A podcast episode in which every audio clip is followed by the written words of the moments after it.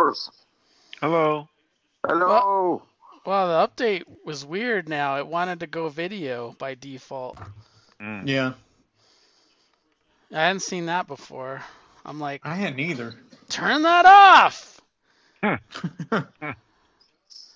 I'm I'm tired of of Skype having an update every time I log into it. Yeah, that's because you don't log in very often. But even so, my God, It's just every week. it is every week. It's not too bad.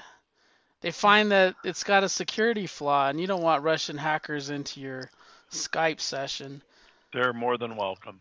It's more than more than likely than one of our multi-billionaire oligarchs is just updating its spyware on us. Hello, That's Jeff Bezos. true. Jeff, nice to have you with us. I have a targeted ad for some war comics when I get off of this. But that's good. I want more ads for comics. I don't care. I ask Alexa all the time if she's listening to us, and she claims she's not. yeah. Oh, she's always listening. But if she wasn't listening, how could she answer the question? Well, because she hears her name. She's She listening don't. for her name. She's Yeah. listening for her name. Yeah. I have less problem with that as I do than I do with uh, Mr. Zuckerberg. Yeah, all those super I rich don't really care for scumbags him. just get on my nerves. He looks like H.P. Lovecraft. You ever notice that? I don't What know what he? he looks like, so Which one, Lovecraft or Zuckerberg? yeah, I've never I've never seen a picture of Oh Lovecraft. God. Oh, Every yeah. time I see Lovecraft, I see a Cthulhu. Oh, yeah. I know I know that Lovecraft isn't a Cthulhu, so As far as we know. Well he could be. He's one of those fish fish people that Alan Moore was writing about. Gross. Well, we I was looking at some of these Nick uh, Wetmore questions. Uh, he's got some dandies today, buddy. I'm, Yeah, he's I'm on fire.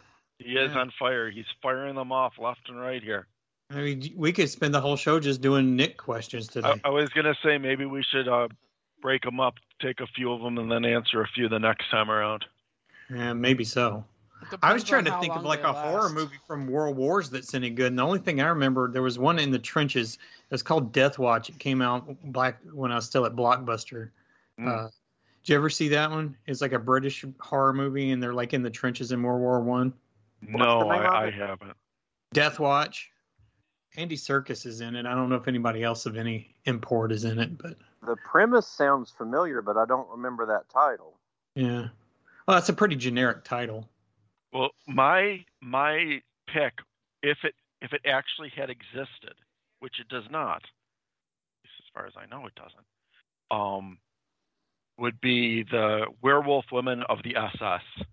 But un- unfortunately, I believe that's just a trailer in Grindhouse. Yeah, I think you're right. No, I think I think there is a movie. Is there? Yeah. Well, then I need to I need to see this then. There's something about the SS. I know there is.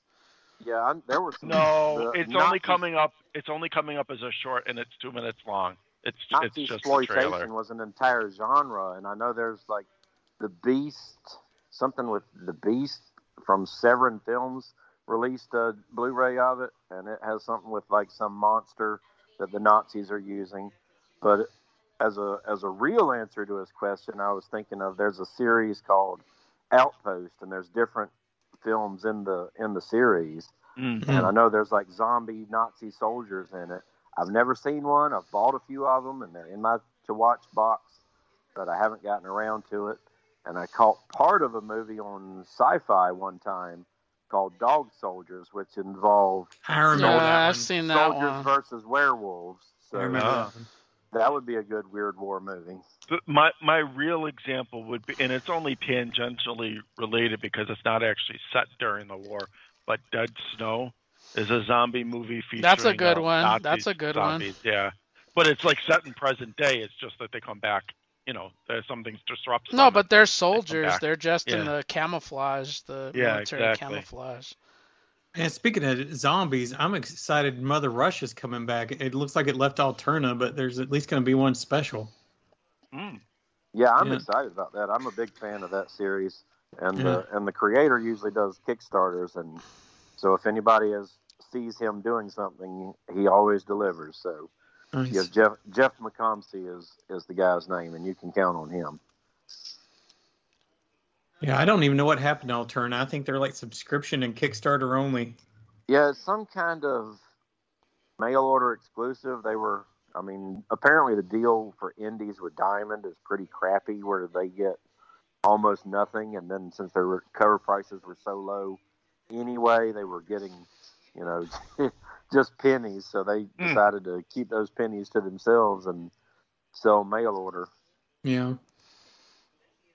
So I guess I would say the latest one that I saw is Shadow in the Cloud with Chloe Grace Moretz, which is World War II, and there's gremlins involved on a uh, a World War II bomber. so that's the one I would pick. Yeah, that's a good one. I I'd forgotten about that one, and that's that just shows how bad my memory is because I watched that one recently. Yeah.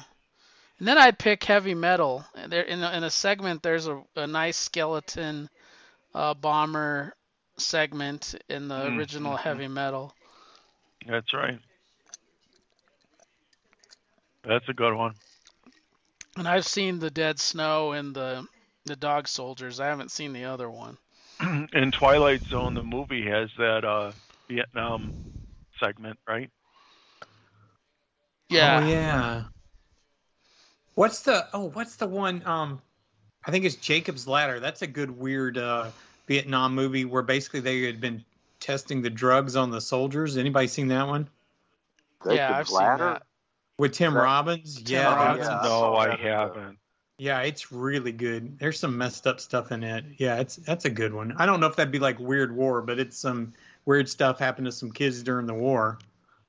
I don't remember understanding that movie. I went. I remember going to see that with with a girl at the time. She was excited to see it, and I think she sold me on the Vietnam War aspect. And I, I think my teenage self was confused by it.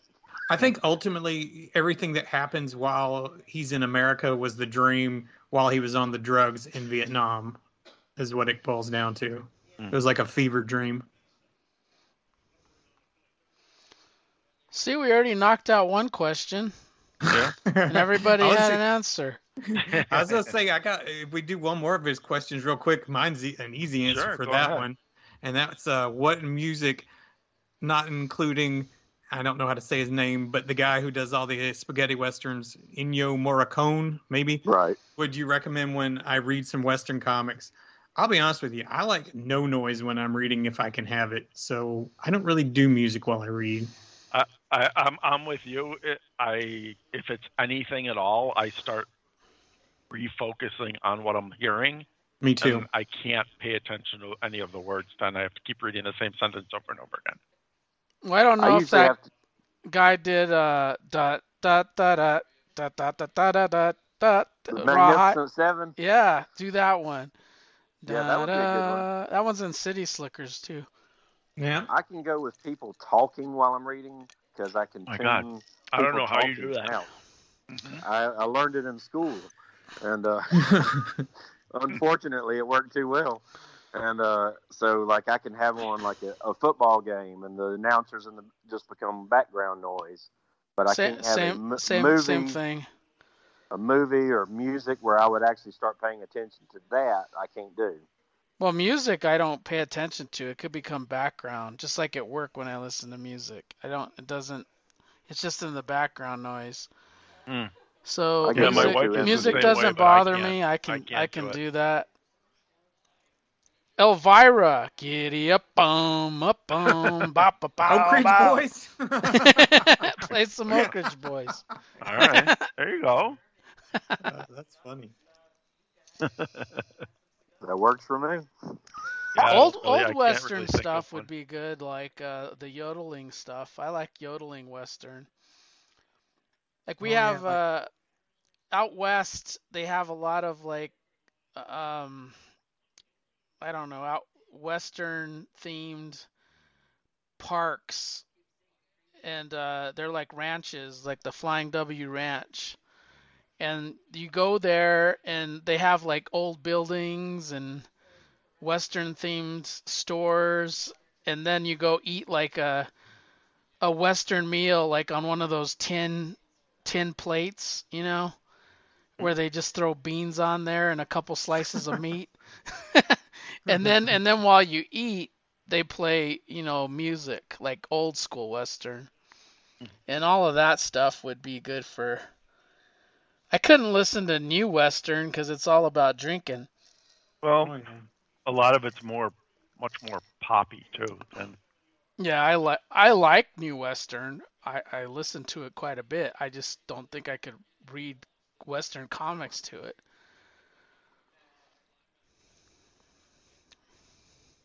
So I most, listen to Bon Jovi you, sing Young Guns. There you go. Hey, that's a That good that's a that's a good soundtrack. Have you? I own the Young Guns 2 soundtrack. I only have, I only know that song.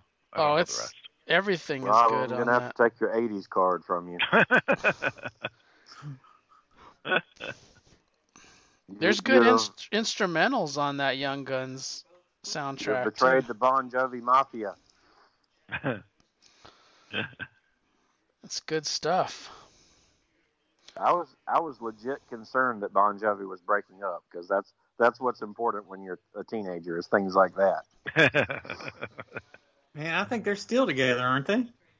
Well, they kicked out Alec John Such, and I think Richie and Jon Bon had a falling out, and I'm I don't even remember why. So I think Mhm. Richie's doing his own thing, and John Jon Bon Jovi's still with David Bryan and Tico Torres, and I think Rob might be getting joining the band just to make up for snobbing him before. But uh, beyond that, I'm not sure. Well, there was another question about the Indigo tribe. And I I- actually had to think about what the Indigo tribe was because I thought it was. Is that I thought he Green meant like a band, a group. yeah, I was thinking is there it's one of the lanterns, you know, the Indigo Yeah. tribe. Yeah, that's what I figured. I think I was getting confused between a, a tribe called Quest and the Indigo Girls and combining them into a new band. Ah, oh, there yeah. you go. That'd be that'd be something. Indigo Girls was was where my mind went first. I was like, that can't be what he's talking about. And so Right. I, actually had. I and had that's and that's up. why he posted it because he's like he posted a response to it and he's hmm, it's Kirk thinking. I was thinking all of the questions I. Had I started He's like, uh, which album answer. was that again? The Indigo he starts- He goes around humming "Closer I Am" to find the rest of the night. Well, that is that is the the banger from the their early hits. But uh, Yeah. I, I looked it up because I was like, what? What? Who is the, the Indigo Tribe? And I've actually read part of the Blackest Night thing, but Yeah. I never finished it. And so I'm I remember them mentioning the Indigo Tribe, but I don't I don't know much about it beyond that. So I'm afraid Are they the wouldn't- ones that Black Hand gets like chained up to at the end and That's the one away that- with? That's the one that brings Ray Palmer in the Indigo tribe in those I don't- issues. Okay. Is that the one that just, just keeps saying knock, something like that, or Yeah, I think so. they don't? I think that's English, Indigo. Like it, you don't know what they say. Yeah, yeah, yeah. Yeah, I, I vaguely remember it. It's been a while since I've read it. Yeah. What was the question? What do we think about it and it, the history of its members? So apparently not a lot. the only members I know is Indigo and uh, Ray Palmer. The rest of them I don't remember. There you Yeah, go. That's our I'm a lot less likely to know much about the modern things, especially the modern superheroes. Nothing against them. That's just I I've used to read- know it, read a lot but less uh, it. The the Blackest Night and all that stuff was like, man, it was it going on 15 years now? Yeah, it's been a while. It's a long time. Wow. That's yeah. that's about when I got back into weekly buying books again. So I, I feel like it was that era, and so I don't even have all of them. I had because in that when they brought back like um speaking of like stuff that we do cover on the show, and that when they brought back Weird War Western for like uh, its quote unquote final issue, yeah. Yeah, yeah. a final Yeah, issue think of so, yeah. Suicide Because it was uh, Jonah Hex as a Blackest Lantern. Right. And there was like a final issue of like Power of Shazam or one of those two. And, Like they brought back a lot of like dead titles for like a, a one more go. You're right. I'd Yeah, that's forgotten about exactly what they yeah. did. Yeah. And if you bought them all, you got a ring. So like That's right. you got a different plastic ring. Yeah, I remember that too. Yeah, that was that was right when I, I really went down the rabbit hole again because uh, that was the big one. I can't remember what would have been at Marvel, maybe like uh, Secret Invasion or something like that. I feel like all those were. There was all the events, uh, uh, of the yearly events is when I really started getting back into it again. When it was literally a big one every year in the Bendis era over at Marvel. Now there's one every week, except uh, except they do they do it they do a good job of not taking over all the titles. Yeah.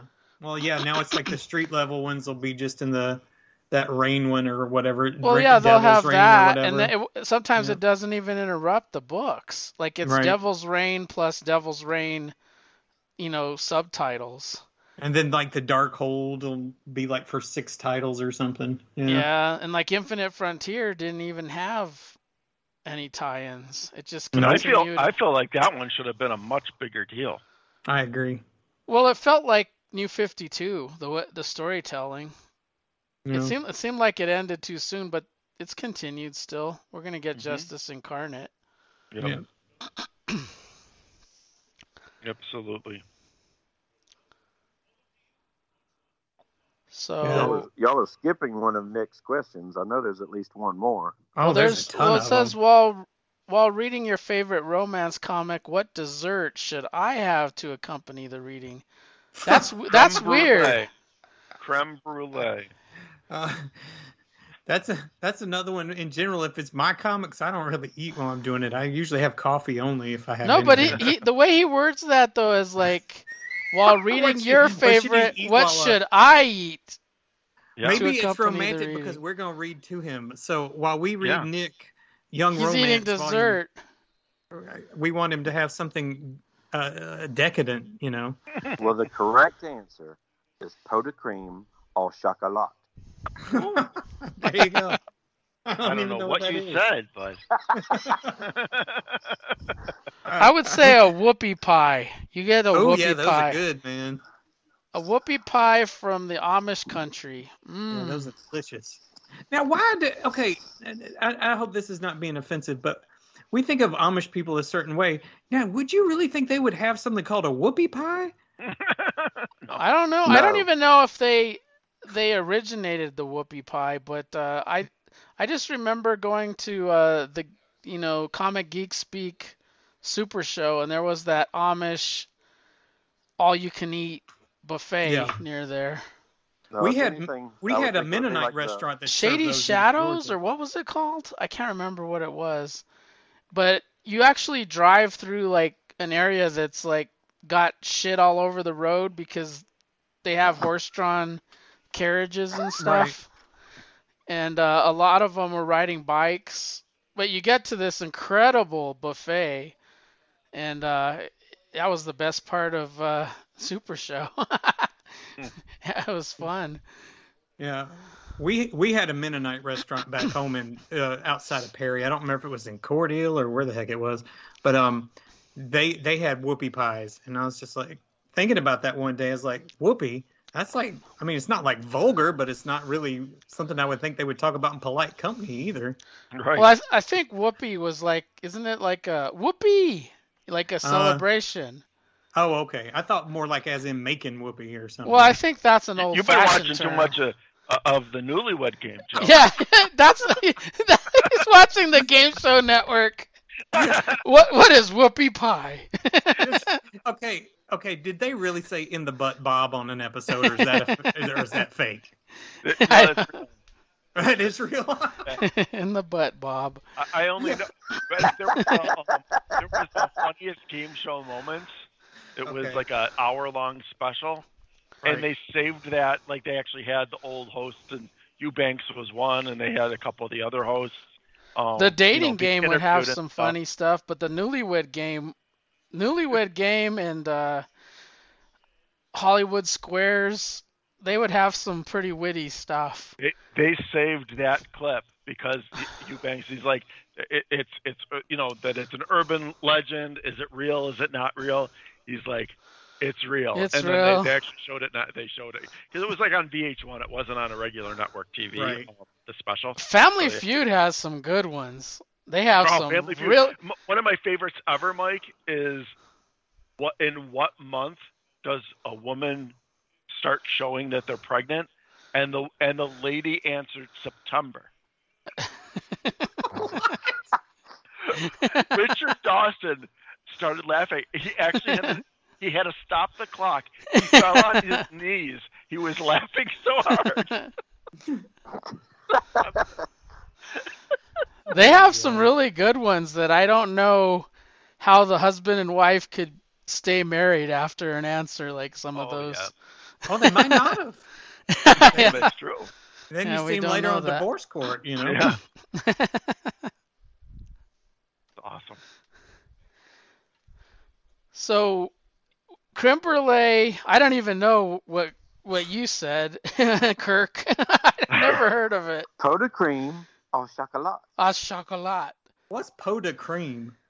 It's As in like pour a, the cream? it's like a really rich, thick chocolate custard. Oh, And okay. It Mhm. is divine. Mhm. My mother and my sister are excellent. Well, my sister's an excellent cook. My mother enjoyed cooking. And they would often just go through the cookbook and say, let's try this, let's try that. And I'm not sure if that's one of the things they did or if they got inspiration something else, but they cooked it one year and we all just thought it was one of the best things we'd ever eaten. And it became a tradition for like every holiday or, or special occasion they would make it and it just it's usually served in little almost like little coffee cups and it's just fabulous Well, I, I tell you, if he was reading a, a romance Western book, you could make him a uh, vinegar pie, which is what they used to make on the trail because they didn't have fresh lemons. And it smells like shit, but it is delicious. That Really? sounds i don't know that i've had a vinegar pie i've had buttermilk pie yeah. so it I- does sound terrible, but it, and it stinks to high heaven, but it's good. If I if I know Nick and he has to eat one of these desserts, I think he would pick uh, Kirk's because he he puts his little pinky in the air, and yours sounds pretty pretentious. it, it's So, quite uh, pretentious and when- delicious When when uh when he does when Nick when you do listen to this, tell us which one of the choices you'd pick. I know That's which right. one I would pick. I I'd pick the creme brulee. I'm a big fan of that. I love well creme, creme brulee. brulee is a custard right yeah. Yeah. it's a custard and it's got that sugar layer. They like Right. uh what do you call it? Fire it, you know, with the right they they scorch the sugar they on top scorch it, they torch it. Mhm. Yep. Yeah, I like creme brulee. I just like the pot de cream au chocolat a little bit more because generally in any head-to-head competition for a dessert, chocolate flavor is going to win out for me. Mm-hmm. Not for me, especially if it's rich chocolate. I like caramel, like sea salt caramel, anything with that in it's good. Mm. Does anybody like pronounce the it caramel? I usually say caramel. I Oh, use really? them interchangeably depending on the circumstance. I don't know why. Why? Same. Probably depending know. on who I'm talking to. I always say caramel, but I've heard caramel. people say caramel, I think I, and I'm I think like, I what mostly the hell say are you talking about? All right. Do there's we have there's any? an A in it, so I say the A, caramel. there you go. Pecan pie too. Pecan pie. Pecan. Well, now, which way do you usually say it? Pecan. Okay, that's what I usually say. I, I saw, um, My grandma Jo- always said a pecan is it what we have on the back porch. right. I think I, I say pecan more than pecan. I think So- most of my the people in my area say pecan, but I, I've always was raised to say pecan. yeah, do you want to save the rest, or do you want to do one more? yeah, let's do one more. Uh, the next one is the thing I miss most regarding romance, war, and Western genres is the O. Henry style uh, storytelling. What do you miss most regarding these genres? I miss the letters pages of the romance comics. That's my favorite of the bunch. the letters pages really are something. You know, you're not wrong. And the I love the fact like the war books. eight out of ten of them are going to be from somebody in the military. That was always cool. Yeah. Yep. And uh, the issue I'm reading tonight, I'll just spoil a little. It's a horror issue.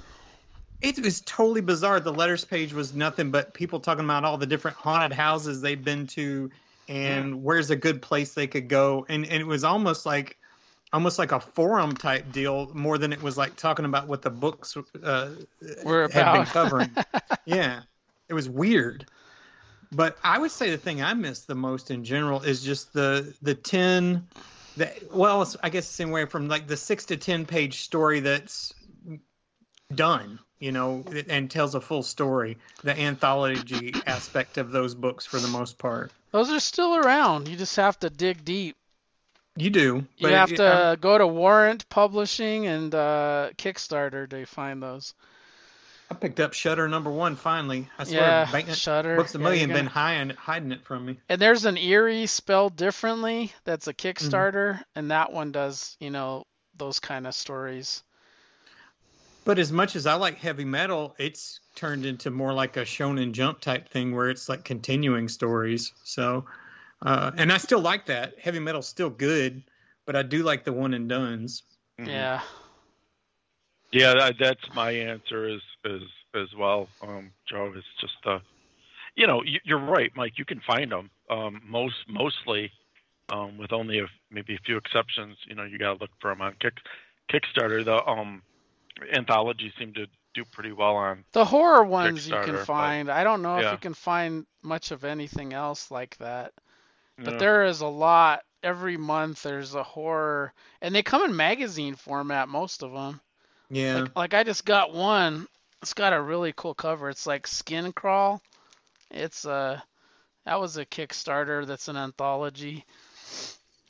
I tend to get those if I see them, but I'm I'm cutting back. I, if I cut back on my Kickstarters and I save, like I, I spend a lot on Kickstarters because it costs so damn much, and I save that, I could get another storage unit. so it's like, Priorities. yeah, just cut back. yeah. So Kickstarters is the easiest for me to to scale back for sure. Yeah, I, I don't search Kickstarter anymore, but a lot I see most of the projects through Twitter, and so that helps me cut back a little bit because I have a hard time resisting once I've become aware of something. Yeah. But there, there's just been uh, an incredible amount of good-looking Kickstarters and Indiegogos coming out. Yeah, I, I would I would think that you would be the most tempted because you'd like to explore the the outer realms of comic book dumb. Yeah. Um, the, so- I mean, so, like, that's I where like you'd find that superheroes, stuff. But yeah, I like the, the outer realms better. And that's and getting to Nick's question, that what I probably miss the most is just a regular dose of different genres of having five different war books and three different western titles and something else I can pick up every month and read and not just hope somebody pushes a, a creator owned book here and there. And I don't and while I enjoy some of them, I don't want just a space western or a modern day western. I want an honest to God, Wild West cowboy, shoot 'em up western, you know, somebody who fought in the Civil War, whatever, not just a, a modern day like Yellowstone or something.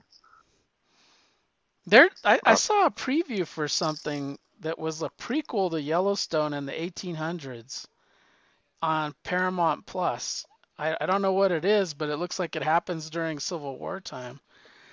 it looked pretty well, I would certainly be interested in a, in a true western, but I think the Yellowstone series is probably the, the series that has disappointed disappointed me the most on modern television because it's Kevin Costner, supposed to be a modern western. I was really excited about it, and my wife loves it. It's her favorite show, but every character is terrible. They're a horrible, horrible person, and so I don't want to root for them. Everybody's been murdered somebody or slept with somebody's wife or done something terrible to somebody else or there's That's the that have Wild West, man. Everybody does that.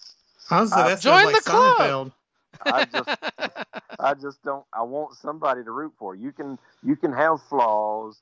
You can have Haven't you seen Deadwood? hardships. There's no good guys. well, and uh, Deadwood didn't make my There's list of. There's no I good want guys. somebody to root for. Even Calamity Jane is a a wicked drunk. Oh, she's hilarious though. She is, but she has her own problems. Yeah, that's fair. Everybody has a flaw in Deadwood. Oh, yeah, even the cop. And uh, he's probably the most righteous person on the show. On the show, true. yeah. But S- Swearingen is probably my favorite. Dang it, I cannot remember the name of it. It was done maybe five, six years ago. There was a Western anthology from Image. They were like graphic novel sized, and they did like three of them. Do you remember that one? Wasn't it Gravediggers or was it something else? I can't remember what it was called, but it was it was an anthology. It had a ton of different people worked on it. Uh, I want to say, what's that guy's name? Steve Orlando, I think, did one and like got an award for it or something. Now I'm gonna have to look up Steve Orlando and figure it out. But yeah, that was uh that was one of the few things that I could think of anthology western wise that had come out in the the last little bit. I don't know. Was it something called Lone? Was Outlaw Territory. okay. Yeah, and there was three That was a volumes ver- of it. Vertigo though, wasn't it? No, it was Image, uh, and uh, it was it came out started in 2009 and uh, did like uh, one every couple of years through 2013. Oh wow. Yeah, and uh, I don't know. I, I'm trying to think of anything else like by a mainstream publisher that's not like you know where you're going to have to go to Kickstarter or Mhm. I, and- or those Charlton things that they do. You know, N- not knocking that. That's great that it's getting made, but I'm trying to Well, think. let's hope it's getting made. Well, yeah. All right, here you go. So, like the last one, 2013, it's our largest volume ever, 25 or 35 Tales of the Old West, and uh, yeah, he won an award for working on it. Chris Ryall worked on it. Joshua Hale Fialkov. So, I was thinking of names. Outlaw Nation. I think Oh, that's yeah, a yeah, verti- Vertigo. yeah. Mhm. But this was uh yeah, like a just a they came out and collected editions. I mean, I'd pay more for something like that if, you know, DC do it and wouldn't slap every, you know, bat character in it, which is what they do. Oh, for- I remember these. I just looked it up and I see the covers now. Yeah, I remember that. Yeah. That'd be nice if there was more of that kind of stuff. And I'd be okay if it was like once a year. Give it, when, you, when you're hungry, you'll take what you can get. Yeah. Yeah. So. I just, I always get bummed to get so excited there's going to be these horror books from DC, like these big anthologies. And it's, and nothing against superheroes, but that's all it is, you know. Like to see, they have such a rich Well, history of characters that Joe- aren't, Joe, you know. you're right. I, I I don't mean to interrupt, but I mean you're you're right. Like even when I think we were all pretty excited a couple of years ago when they did the whatever it is the the war one. Walmart all you know our fighting forces Walmart Right. thing. Like oh my god, this is awesome. This is going to be so cool. And you know the majority of it was from Contemporary stuff or Batman. yeah, Yeah. or, or Yeah. superhero themes in a you know in, in a war setting. It's like yeah. No, I think war war now has a stigma to it. I, I, I don't know if they'll we'll ever see any of that stuff. I don't know why Yeah. it does, but they either think they have to modernize it and take it into current war, or they can't have us. They can't have a book. Well, I know if they're fighting Nazis, they can't have it in Germany. So I, I don't know what DC's numbers are in Germany, but they, I- they can't sell it. Yeah, I was just looking at uh, the previews, and uh, Maus is hitting its anniversary, and it says really big in print on the preview will not be sold in Germany. Yeah, So, yeah. well, that anytime it has a Nazi symbol, it won't I didn't even think about that. can't be sold in Germany. Yeah. Well, that's why why Hydra basically became the Nazis in the movies, right? Yeah, Yeah. So, I didn't. I honestly. but yeah, I I remember that, Rob. that. Like half the stories had Batman in them. The only only story that really jumped out to me, well, it wasn't Batman, but Bat Family, because it had Batman story and then a Batwoman story. But right. The uh, the the unknown soldier was a really strong entry, and that's a shame because I wish that could have taken off. That Christopher. Yeah, I would have liked a, a follow up on that because Yeah, that, that was, was my good. favorite. That was my favorite story in that issue. Now they did a, a DC horror one before that, and it had a good Creature commando story. And uh, but I think the rest of it was focused on like Swamp. I think Swamp Thing was on the cover kissing the Bride of Dracula or something. It was Yeah. like a I- I- horror Valentine's special. I love uh, my Swamp Thing. Yeah, I like Swamp Thing too. Well, I like him too. I'm Swamp, Swamp Thing is like my Sergeant Rock. Like I love Swamp Thing. I own everything Swamp Thing. I own it in multiple formats. I just Did you Oh. pre-order your Swamp Thing figure? uh no, I didn't get the figure. Well, what kind of Swamp Thing fan are you? Oh, I'm a Swamp Thing thinking. fan. I have no room for toys anymore. The only thing I've accepted figure. lately It's is one the Spawn figure. stuff. If you really love Listen, Swamp get Thing, on you'd make Amazon room for that right now one and do figure. the I have pre-order like Swamp Thing people. tat- statues. I'm fine. I'm not. Oh I'll be honest with you. I'm not a big fan of the McFarlane DC toys. The Yep. they, they're The very, skinny waist. They're they have know skinny that's fine, but waists the- and they're very like hard to move. Like Yeah. Rob, mar- what do the- you want to bet in a couple of years we're going to see a tweet from Mike with a picture of it saying, I had to pay more to get this, but I couldn't resist it anymore. I want it all. Uh, and, and, and, and, and even if you're right with the other one, this Swamp Thing one looks absolutely incredible. yeah. We we should track down the Swamp Thing uh, Imaginext made, and we'll get him that for Christmas. Oh, there you go. Because they that won't take up any room. They're like A a little cute high. guy. Yeah, Yeah. exactly. Yeah, they're like an inch high, aren't they? I can put Yeah, that in my they're- pocket. Yeah. yeah. I'll have to. We'll have to. Did Barb say no more toys or no more books? And you're like, okay, no more toys. No, she hasn't said that. I just don't have any room. Like I, I, fair. I can't even open up. I had to buy this new Spawn stuff, and I can't even put it anywhere. And most of the Marvel Legends that I do open, I just take to work because I put them on my desk. When I'm stressed out, I, I put them in different poses. So that's that's where I put my toys. But uh, we have some other questions, but we could uh, probably save them for next time if you want. Sure. Yeah, we can do that. Is anyone? I know Mike's not. Kirk, you've not really talked about it. Joe, do you guys, do you guys play video games? Not really. I No, used to a little bit when the kids were younger, but they they haven't really been playing lately. So I pretty much You're out of the game. I'm out of the games these days. Yeah. I haven't been a regular gamer since I got my first Nintendo console. Oh, that was just a few years ago.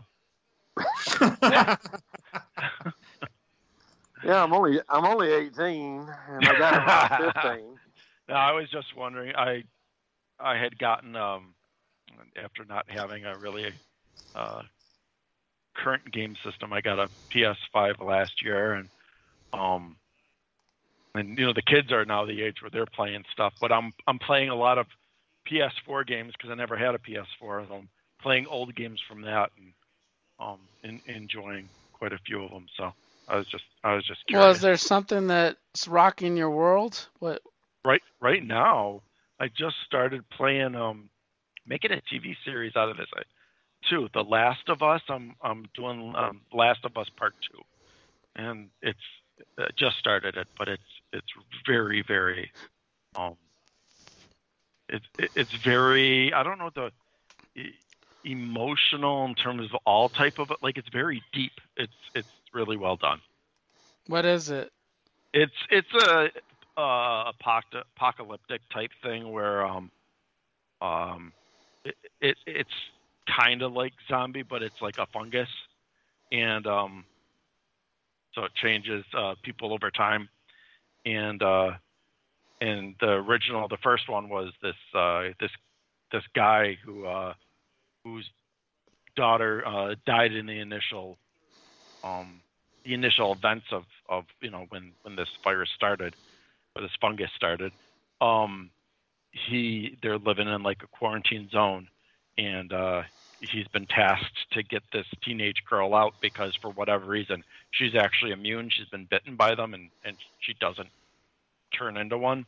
Um so uh, it's a whole story of getting her to the other um other side of the country so they can actually see if there's a way that they can replicate that Mhm. and then this is the second one where now you're more playing the, the it's like five years later you're playing who what you know the the the, the girl who's uh, now obviously older and um doing a story with her but it's, it's really really good i can't wait What's for the name of it?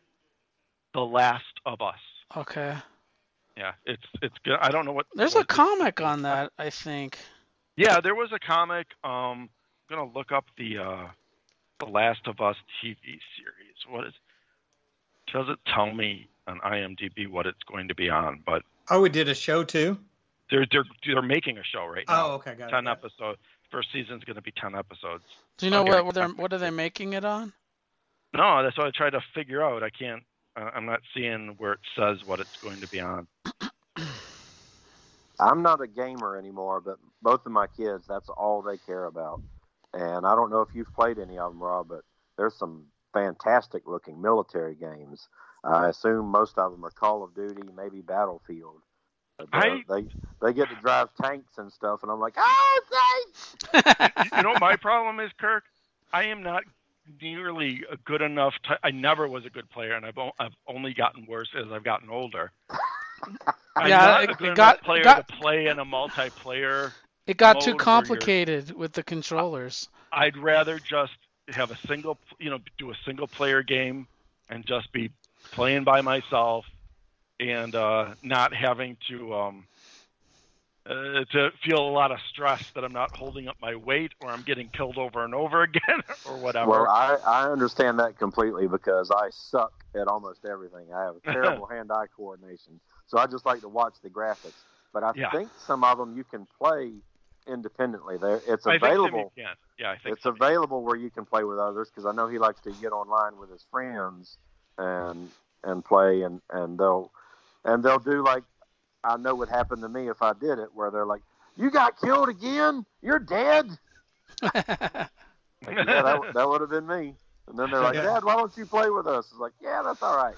See, I, I just I the game things with games is I'm just uh kind of like Rob. I'm not that good at them, and then B I just don't want to spend a lot of time on them. So even when I was playing games with the kids, with the exception of Skylanders, um, the only thing we ever did was like fighting games. So we would do Injustice, Injustice Two, you know, Street Fighter, that sort of thing, because that way I could play with the kids, you know, half an hour, 45 minutes, whatever, but I can walk away super easy and not Yeah. have to feel like I got to go play more later that day. Right. yeah, no, I totally, I totally get that. Um, Mike, I did find out Last of Us will be on HBO, so it's well, that's oh, good. nice. going to Oh, be. it's going to be on Sunday nights, and we're going to try to schedule, and Rob will be watching. like I got It's Perry Mason all over again. Yeah, it's Perry Mason. Game of Thrones. No, it's Game of Thrones party night. We can't. We, Game of Thrones. we we can't Perry have it even is- is even though I have but- streaming. We have to watch it as it comes out live. That's right. Have to watch it real time. Perry Mason night. No, not Perry Mason. He's got to watch it live because the internet's so full of Perry Mason spoilers. You don't want, you don't you don't want to find out whether what happened online. You want to see it in person. That's the Well, thing. You open up your Facebook, bam, there's the spoiler. I mean, we still watch TV the way Uncle Morty did. We watch it when it comes on, damn it. That's right. Watch it in the real time. it's good enough for Uncle Morty. It's good enough for us. That's right. Uncle Morty knew what he was doing. That sounds like Keith Knutson, man. He would watch everything real time. He didn't even know what a DVR was. Well, the And- DVR is wonderful. I think it's an amazing in- invention, but at least half of what I record never gets watched. And either either I never find the time to watch it, or the kids decide to record an entire season of something, and then it deletes all my stuff that I was Hmm. saving to watch. Uh, that's why you got to get into streaming, because then you could just watch it when you want it. Speaking Someday. of streaming, Michael, did you realize that that at least from what I see here, that Last Night in Soho is free on Amazon? What? What? Yeah. Is that real? You you son of a gun! I'm gonna go watch that this week. I wanted to see it. I wanted to I- see I it at the went on- theater. I went on IMDb. It said, see, you know, showtimes and tickets. See showtimes and tickets. see other ways to watch, and it says rent by Prime Video, rent from zero dollars. Oh, What? Yeah. Okay, we're Well, gonna have to watch that. speaking of, I did watch the Batman Death in the Family, and it had, I think, four shorts that are not superheroes. It had Phantom Stranger, it had Sergeant Rock, it had a Death, and Adam Strange. So you had That's pretty cool. sci-fi That's pretty horror, cool. art, mil, you know, we, uh, west, not western war. You had a little bit of everything, and then death is death. That was the best one uh, of the. Even though Sergeant Rock was pretty badass. Did you see the Sergeant Rock one? Are you talking about when he teamed with the Creature Commandos? Yeah, yeah, yeah. Yeah, I saw that one. I, I've seen I've seen it a few times now. I just Yeah. get a thrill out of seeing my Well- guy on the screen. I, I I like to see Easy Company, but they didn't last long. No, that that that was a disappointment. But it had everybody. It had Little Sure Shot. It had, I mean, everybody was there. Bulldozer. I mean, they were all there. And then it, it turned into a, a Creature Commando. So you got not only Sergeant Rock and Easy Company, you got Creature Commandos.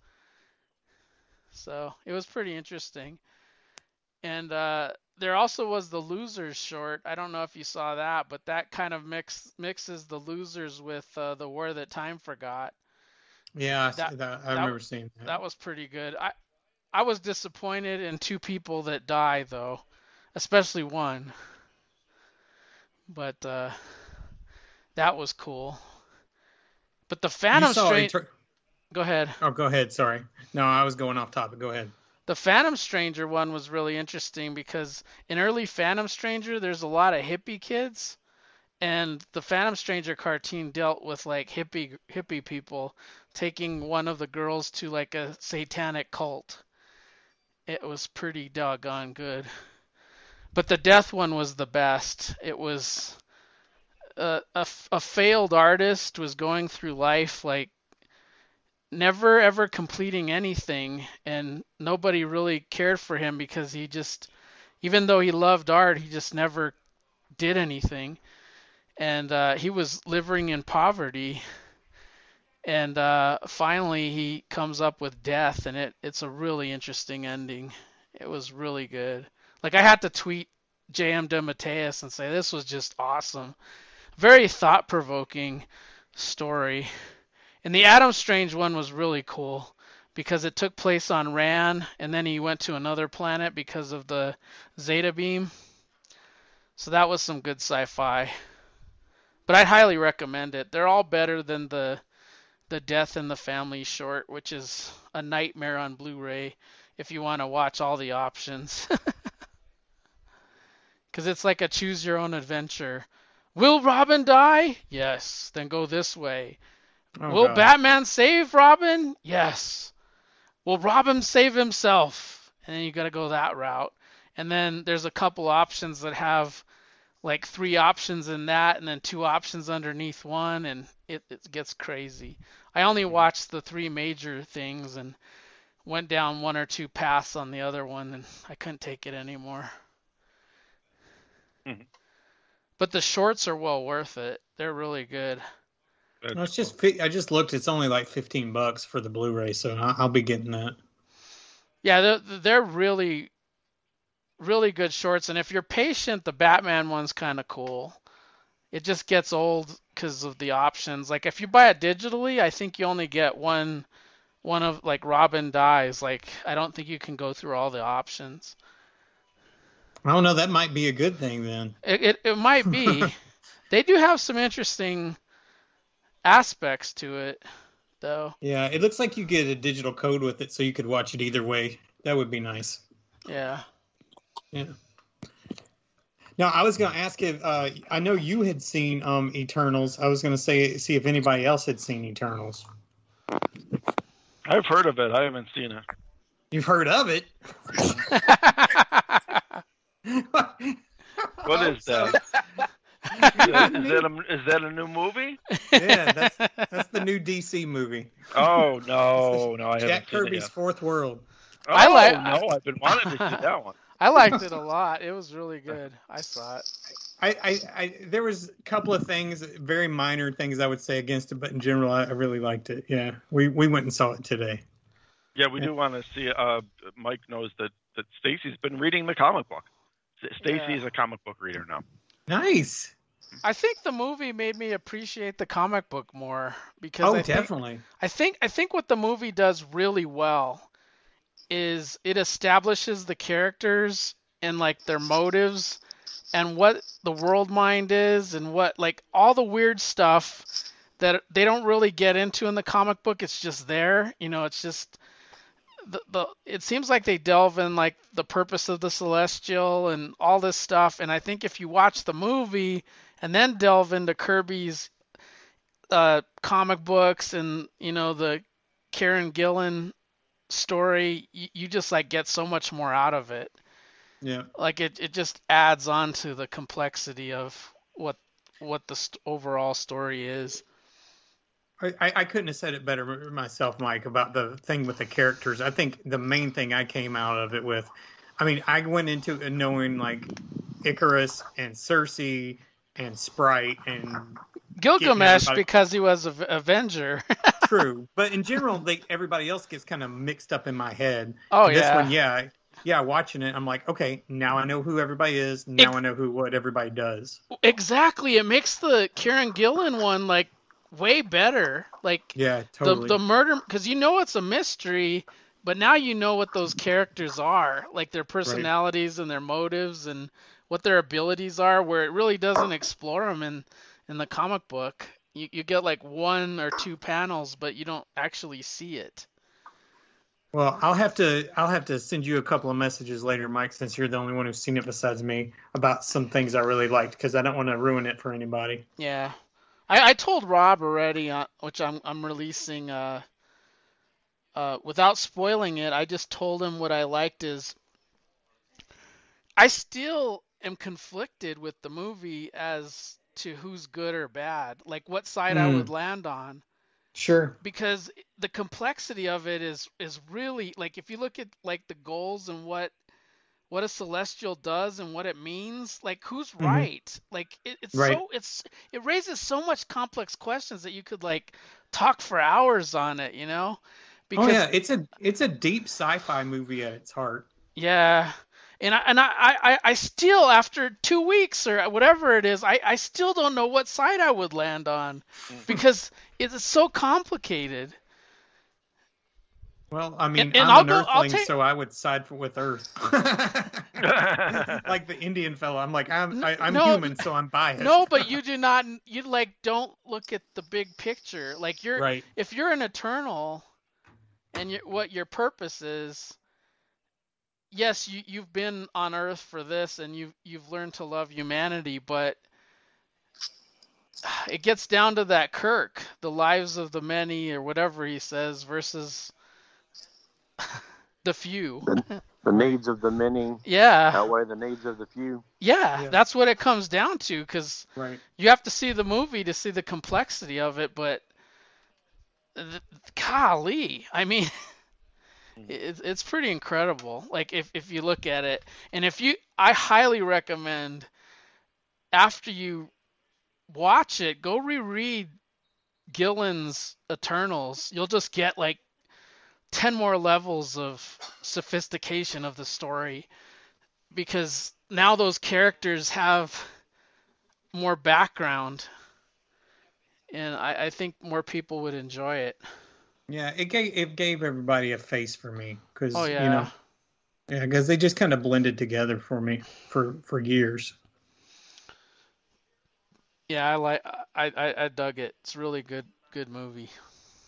I want to know more about Rob's wife reading comics. Is this a is it just for Eternals, or is she reading o- other Oh, things? Oh, she she's reading all she's reading all sorts of things. Um, I I can't even remember. Um, i it's mostly uh, I don't know what drew her drew her to Eternals. It's probably the only um Marvel or DC that she's that she's reading. Mostly it's um it's other other publishers, whether it's Aftershock or Image or whatever. uh, just you know non superhero type stuff. Um, but yeah, so past several several months now, almost going on a year, um, it, to the point where like a lot of times she's like, "Oh, this particular book looks looks interesting. You know, are you going to get it?" And I'll, uh, you know, I'll say if it's one that I'm getting, I'll say yeah, and then after I read it, I put it aside, and then so she can read it too. And but more, even I'd say 50-50. Sometimes she's just picking ones that I that I wasn't even I haven't I wasn't planning on getting. She's just she's just picking them up and reading them. Now, yeah. are you having to instruct her going, baby, this Captain America is very valuable. It's hard for me to find in near mint condition, so please be careful with this. No, no, no. She's yeah. She's no, probably I mean, she probably only wants to read like the new stuff. I would it. imagine. It's just it's just new stuff, and and and we've talked um before. I think on retro we were talking about that feud between those comic book shops. Yeah, yeah, yeah and and so you know she's a uh, she's a big fan of the the one that sells the coffee and the bubble tea and stuff like that. And yeah. So that's you know just that that influenced her a little bit. Yeah. It real it really did. So she's yeah. got a whole pull list going now, and uh, you know she's on on their Facebook page, and you know every every week they they send out a little post with the final order cutoff for everything, and she goes through it and says what she wants to well, put aside she, apart from her pull list, you know. You need to take her to Eternals and then tell her to reread that series. Yeah, and I'll probably um, read read yeah. um, what's out at this point too. At that, yeah. you know, after that. Yeah, for sure. Well, that's really cool. The thing yeah. I the thing I didn't realize was I, have never realized this until recently. I had to, I mean it came from a question from Barb, and she asked me about Thanos, and I said, "Well, Th- Thanos is a Titan, you know. He's a deviant." Right. So I had to go. I actually had to go Google and trace that. like I did not know that. Oh, how that did I? How did I Gillen, miss that? Man. Yeah. That Birth of Thanos issue was really good. Yeah. But uh, yeah, I, that was interesting. I never because that opens up a whole can of worms with the Infinity stuff and uh, and being you know related to the Titans. Yep. Because you have all of the brothers and sisters of Thanos. I mean, it, you have the Gardener and all those crazy characters. So. Yeah. The Collector, right? He's a Titan. And the Grandmaster, so it's pretty uh it's pretty big. But uh, let's get into our books. Who wants to go first?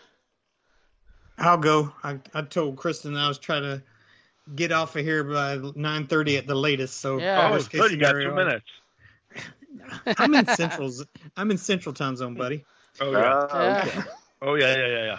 Sorry. So don't, anyway. don't mess with us East Coasters, Joe. Come on now, you're showing off. All right.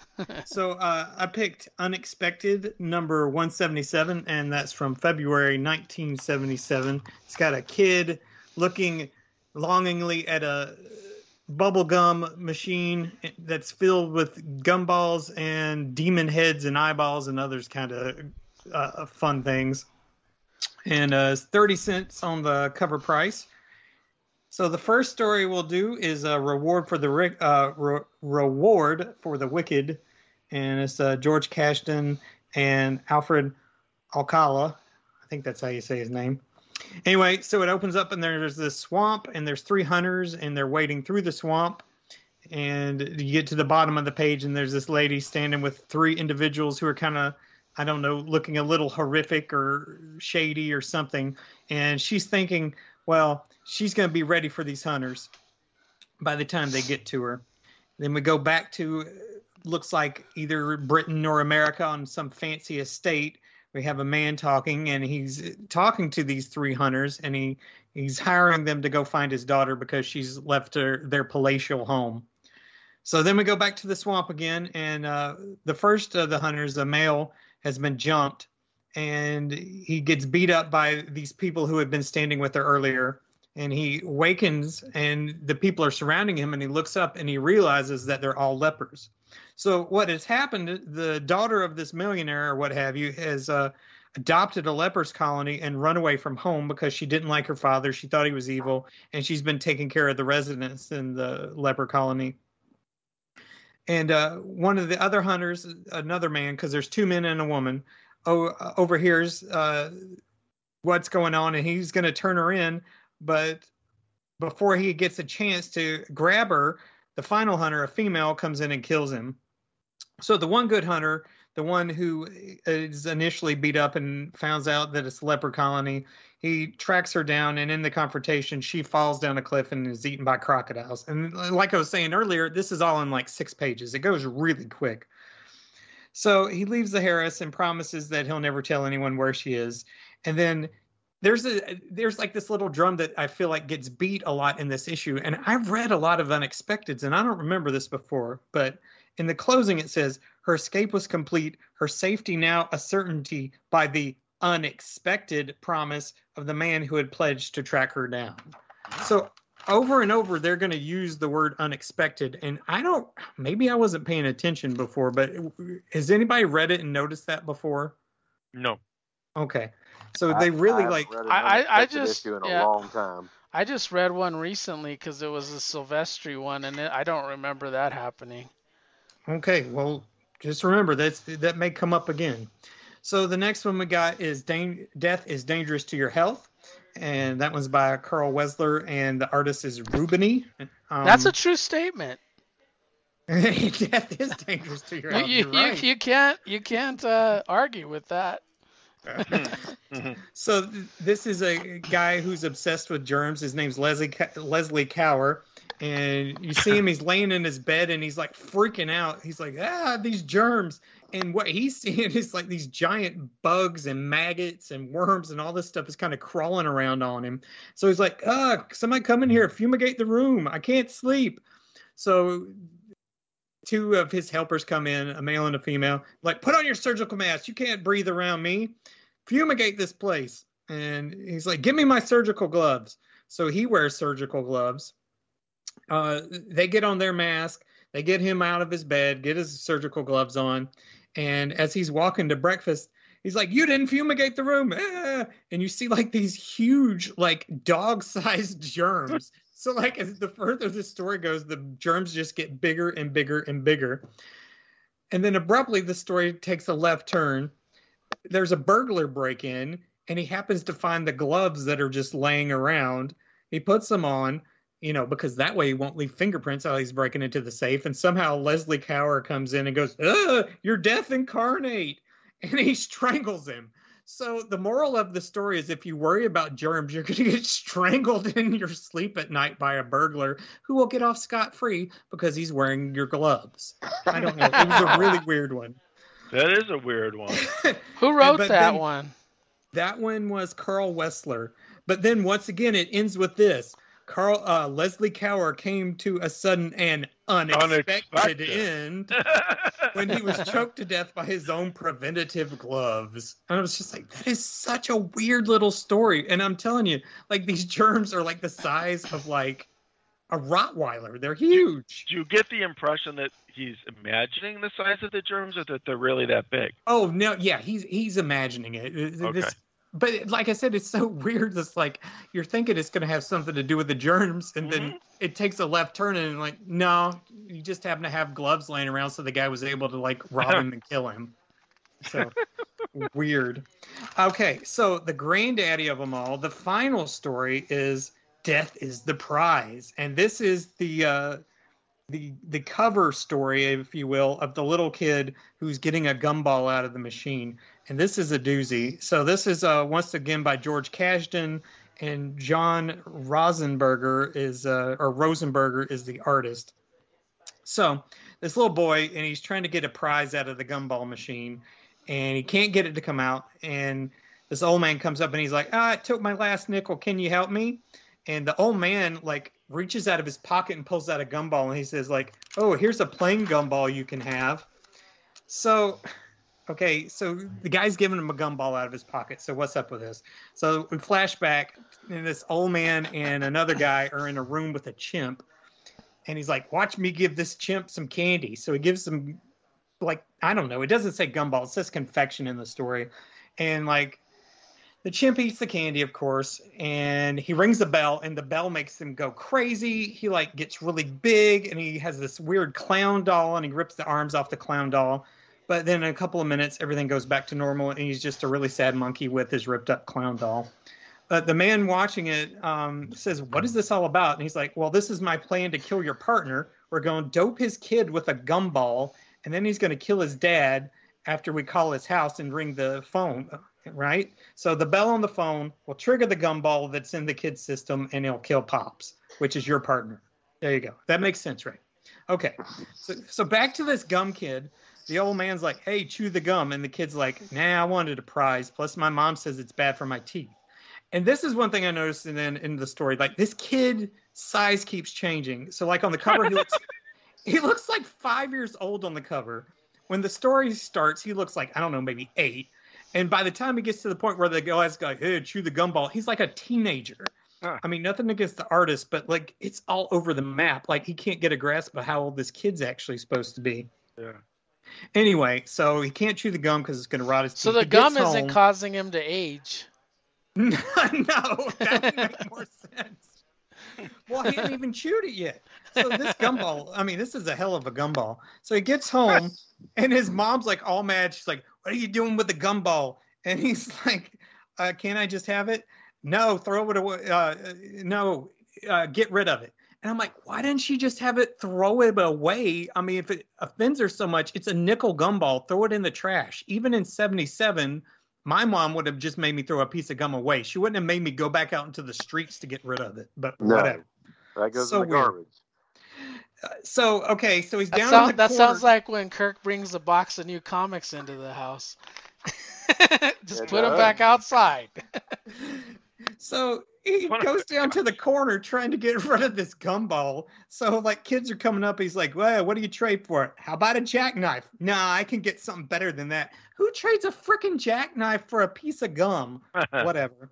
So then somebody comes and offers him a baseball card. Somebody offers him a pocket comb. Somebody offers him a comic book. Nope, no, he's not getting rid of this gumball for any of that stuff. Anyway, this Angus Young looking dude comes in. He's got like the little ball cap and the boy's uh, short suit on.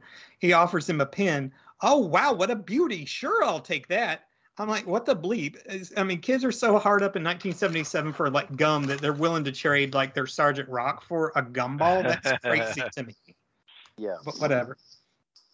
So the old man, uh, this whole time, is still trying to figure out if the kid has chewed the gum, and he he uh, tracks the kid down. He's like, who's back to six again? By the way, he's like shrunk yet again. So he's not a teenager. He's like, you got the gum. He's like, no, I gave it away to that Angus Young looking dude, and.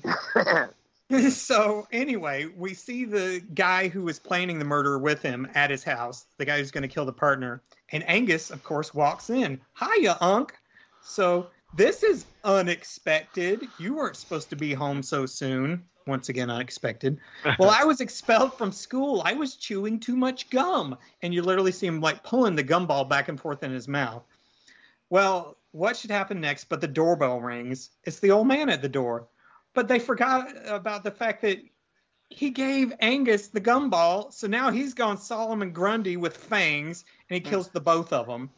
Um, cops get there. Angus is crying. There's two corpses, and the grisly irony: they themselves would be their own unexpected victims. Boom, boom, boom. That's So there you go. That was your issue of unexpected, and as cheesy as that last story was, I actually really did enjoy it.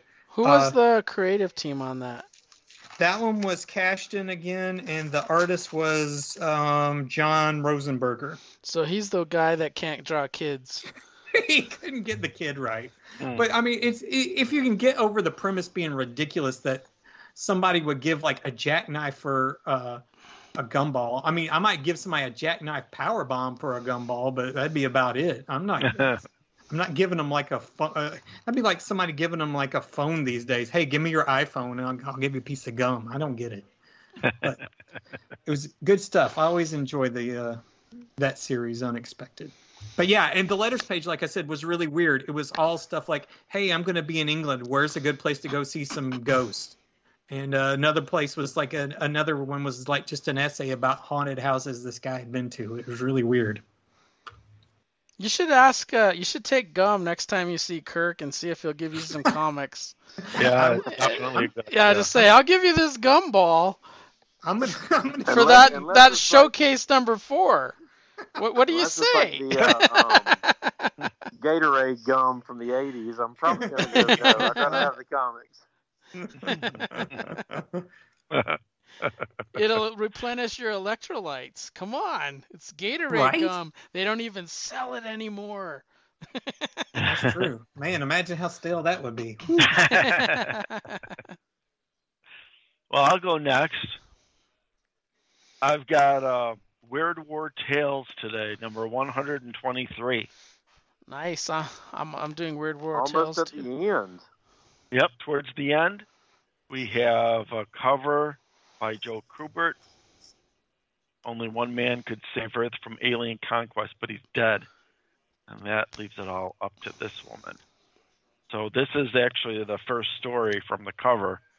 And uh, it's a news reporter uh, reporting on just a little, you know, end piece of the half-hour uh, local news that um, a guy that uh, played uh, Captain Spaceman in the 1950s, um, uh, Harry Dodge. He, he he was found dead in his his uh, rundown East Side hotel room, and dead at 66. So she gets off um, off the newscast, and the producer says, you know, we're actually wants want you to do a follow up. Um, you know, go to the you know, go to the hotel and, and get, get get us a story about you know his, his last years. So uh, so she goes there with her cameraman and starts talking to the uh, guy that I don't know. It doesn't say that he's the he's the landlord or anything, but he's he's there at the in the you know at the apartment or at the hotel, I guess. And um, he's got all this merchandise, all this fan merchandise from Captain Spaceman and stuff, and he's so it seems like he's totally crazy. Um, said that you know that's that he didn't just die of a heart attack; it was an alien, a gorilla guy that killed him, and that you know this this that and the other. And um, just as they're starting to get more of the story, the lady's uh, boss calls and um, they they need them back at the at the studio. So comes back and the anchor is reporting that Earth is under siege from hostile aliens, and it's giving you live pictures at Central Park and Paris and Rome, et cetera, et cetera, of these um, spaceships coming and destroying all these landmarks. And uh, sure enough, the next uh, picture is a picture of this gorilla man, um, you know, saying that the Earth is is defenseless and that um, you know everyone needs to surrender or, or there's going to be more destruction. Destruction. And um, so this news this uh this female news reporter can't can't believe it she's like you gotta let me on the air and uh she jumps on the air and so she starts uh explaining um everything that um she kind of learned when when she was at the hotel and um she says you know that that we're in trouble because the invaders are saying um, we're defenseless, and and sure enough, um, you know, Captain Spaceman is dead. Um, however, she says, you know, he, he died to save all of us, and perhaps, um, you know, if there's enough people that believe in what he stood for, uh, maybe hope isn't lost. And then it has all these um, cut scenes, different um, middle-aged men um, remembering their fond their fond memories of Captain Spaceman from the 1950s on on TV and getting out their little decoder rings and their plastic um, their plastic badges and their their pretend ra- Rocket Ranger ray guns and stuff. And um, the next thing you know on on on screen on the TV are all these people including that nut from the hotel. They're all dressed in the same Captain uh, Captain Spaceman outfit which is very similar uh, to Adam Strange's outfit, just to give you an idea.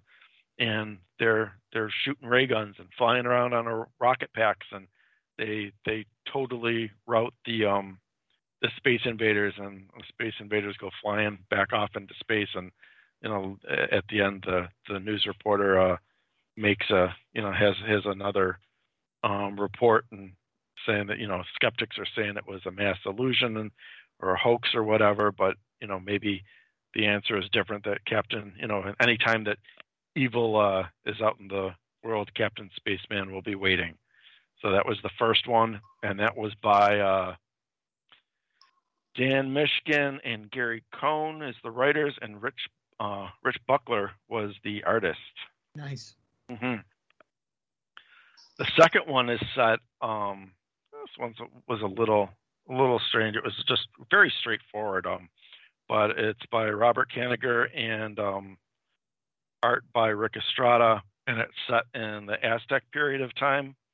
Um, and it's just detailing uh, Aztec priest who does ritual sacrifice um, for um, their god Quetzalcoatl.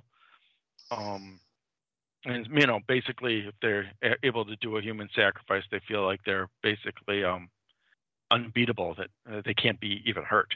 Um, so there's a Spanish scout uh, looking around, and he sneaks into the plaza where the temple is, and he gets ambushed by the Aztecs, and they bring him uh, to the temple, and he sacrifices. Uh, heart is ripped out, and um, he's beheaded, and his head is thrown on a pile of skulls, and um, the priest is smiling, saying that the gods the gods are pleased, and uh, the Aztecs will reign forever. Um, but sure enough, who who comes but the the Spanish with uh, Cortez, and uh, they're all on horses, and in front is a is a banner with that has a, a heart with a cross, and um, as soon as they kind of see that, the Aztecs get a little frightened, but um, you know they're they're definitely uh, going to protect themselves. They they fight the the Spanish, but Spanish are able to pretty much uh, do away with them very very quickly with their um, with their rifles, and uh, finally the uh, Cortez climbs the steps to the to the temple, and the priest uh, says that you know legends have always said that the god you know that their god would return from beyond the seas, and um, what they didn't um, what they didn't expect was that he was come that he'd come as an invader, and that they're powerless before his conquering heart. Which again, they're showing the big banner, and uh, sure enough, Cortez uh, kills the priest and he goes falling down the stairs. And um, Cortez says, you know, we've conquered the Valley of Mexico. The heathens could not bar the way. And then there's a, a skeleton uh, Spanish um, soldier in the corner that says, you know, Mexico won its independence um, from Spain, was occupied by France in the 1860s, that all conquerors worship their own savage gods, but they pay homage to only me, uh, and it's implying death. So that was that one. The last one um, was my favorite. It is The Last Lesson, and it's by Howard Post, and Jerome K. Moore and Fred Carrillo are the artists and uh, starts in 1934. And there's a in a, in Germany, and there's a young um, young boy. He's 15 years old. He's in in class at the Hitler Youth um, School, and he's very very proud to be there. They're asking questions like, "You hear your parents saying bad thing about the Fuhrer? Um, what do you do?" And he's you know, he stands up right away and says, turn him over to the Gestapo, and so on and so forth. So um, the next day he comes he comes home and showing off a prize that he won for school for his good work, and um, they said, well, what, what, did you win? They said he says a statue of our a bust of our beloved Fuhrer, and uh, his mom says the next they will reward you with a bust of the devil himself. So of course that angers um, the the young boy, and he warns uh, uh, his mom not to say that. So the boy, oh, by the way, is Ulrich Kiel. Uh, so I don't have to keep saying the boy; it's Ulrich. Um, his dad comes home and uh, you know, apologizes for being late, saying that he was uh, talking to Fritz Romberg at the hospital, and some of uh, Hitler's stormtroopers gamed up and, and beat him with a club. And um, you know, Ulrich is isn't isn't sympathetic at all.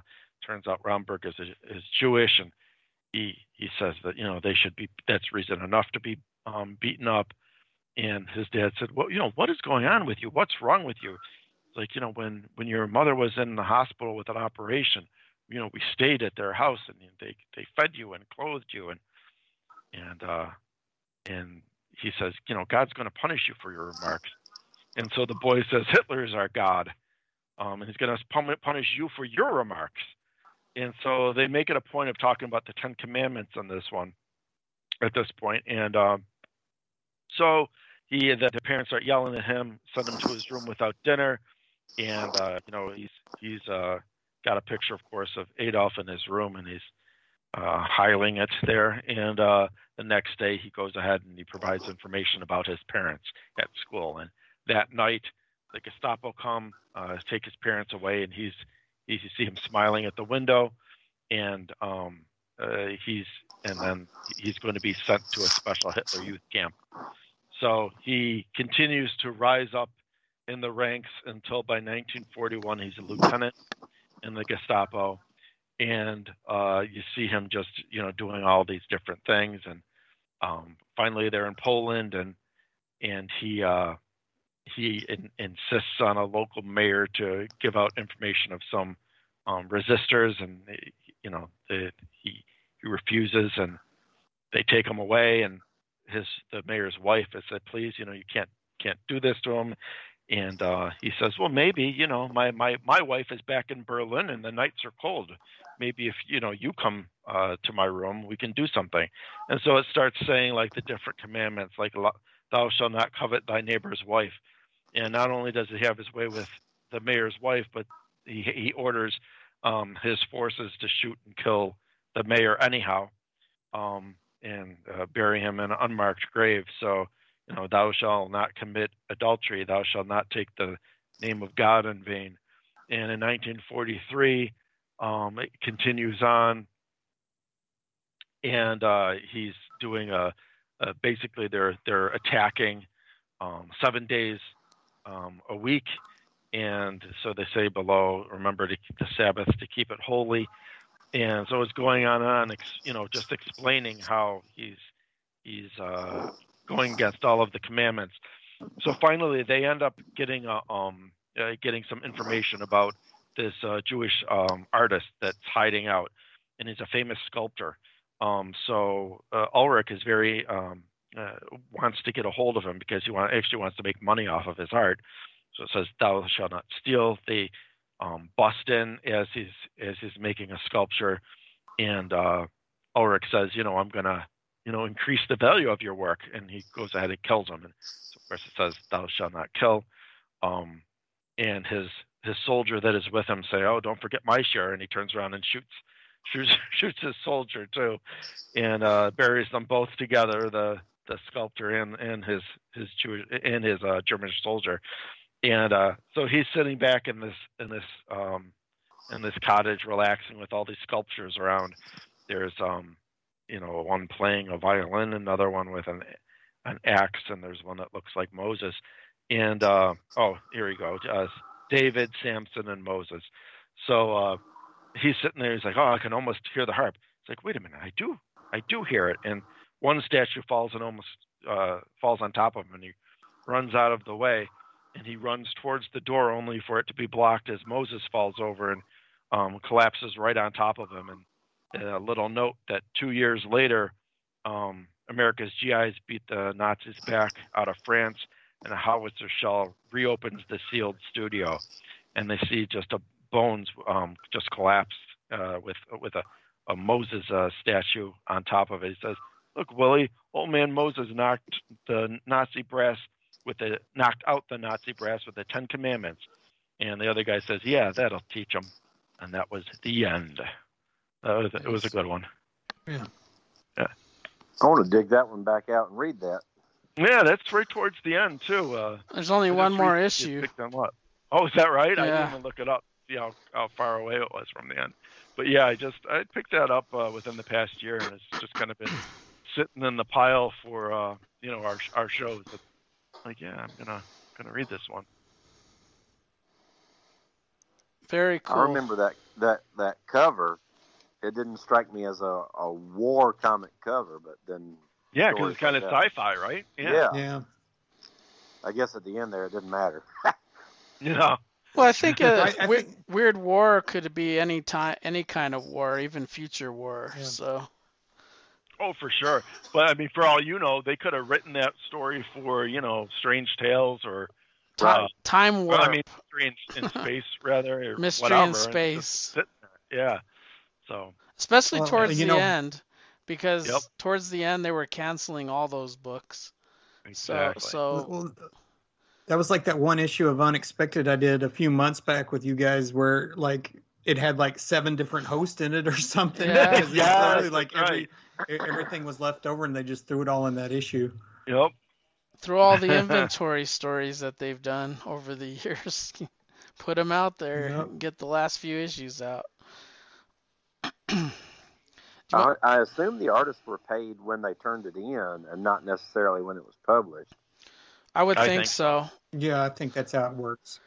I was just reading about Deathlok in in uh, back issue magazine, and uh, there was a unpublished Deathlok that was supposed to come up in the Max line, and uh, it was never published by uh, Way, and uh, it it he got paid. He says I got paid. it was one of the first Hmm. works he got hired for, did it, and then it never came out. So. Yep. I'm sure there's well, a lot wasn't of that stories. the whole thing with uh wasn't that the whole thing with Atlas is uh basically uh Martin Goodman's like you've got all these stories why are we paying these guys to be here so they would have already been paid for the stories and you like sent them all home because they had the massive inventory and then they ran Atlas for years with basically just him and Kirby wasn't it you know Yeah. because Yeah. they had so much stuff built up Right. so yeah I think they they get paid when they do it Yeah, that's what I. That's my understanding. Hmm. Do you want to go next, Kirk, or do you want me to? I can go. All right. Well, since it's War Comics Month, you know I'm going to pick a war comic. So I picked All American Men of War, number 69. You mean there's not a May Binky? Come on. There's got to be a there's got to be a Month. Binky War Month cover. Binky goes to war Binky goes to war. Well, there's your series right there. Binky gets drafted into Nom, and that, that homicidal friend of his that's the rival gets, gets drafted too. And will they kill the Viet Cong or will they kill each other? It kind We of were writes just talking itself. about that re- recently. How like you made it sound like it was terrific. Like you hated that that issue, but you made it sound terrific. To, I, I, know. I, he just sold me on uh, Binky. And uh, is he fighting the Kong or is he fighting his buddy? I'm ready to read that. I know. Let's make this happen. Give me a call, DC. All right, so this All American Men of War. This issue features a wonderful cover by, in my opinion, the greatest cover artist of all time, Mr. Joe Kubert. And the cover is based on his lead tank killer story. And I, I love Joe Kubert and I love Snow. So this story was, I had high expectations and it did not disappoint. what was the number? And it opens with number 69. 69. That's a good year. 69, dude. Yeah. It opens with a caption box saying there are all kinds of schools and all kinds of classes, but the tank killers had to get 100% on every test, or school would close for them forever. And this tale is called Bazooka Hill. The story begins with Tank Killer, or TK as the unit calls him, who grabs his assistant to go out tank hunting. The young soldier carries the bazooka for TK as they go out on patrol saying he wants to be the one to fire it this time. TK tells him, sure, when the kid is old enough to shave. They stick to the snow covered road as the woods are filled with frozen bogs. They soon come across a tank. Kid is told to take cover in the woods, while TK begins making these strange markings in the snow. As the tank gets closer, TK joins the kid and gets ready for some action. When the tank reaches these strange marks in the snow, they yell out that there's mines and they pull off onto the side of the road. Tank is now in position and TK fires the bazooka, causing the tank to explode. Later, the kid is trying to clean up back at camp, and TK comes and gets him for another patrol. They are making their way across a frozen clearing, heading for the cover of the woods. Suddenly, a Nazi tank emerges from the edge of the woods, cutting them off. TK tosses a smoke grenade for some cover and sets up for combat. The tank comes through the smoke. It is met with an armor piercing rocket courtesy of the tank killer. As the duo marches back to camp, young soldier again states his desire to fire the bazooka, asking if he will ever have a, a chance, or will he have a gray beard when his chance finally comes.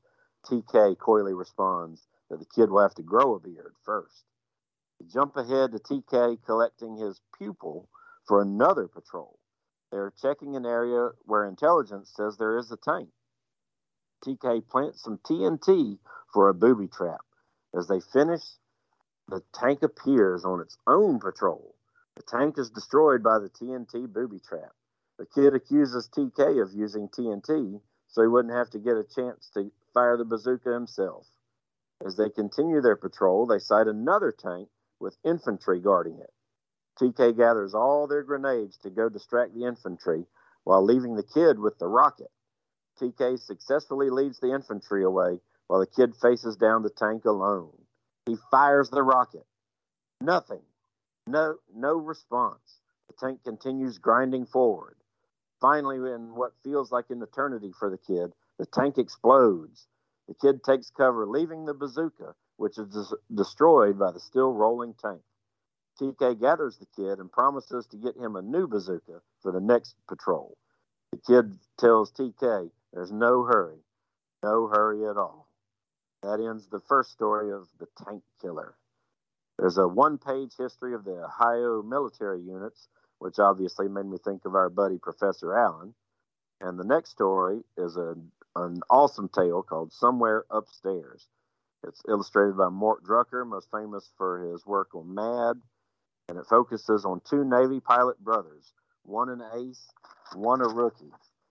They take off together, but the flyers are told to stay in formation while the ace flies above them in a solo patrol.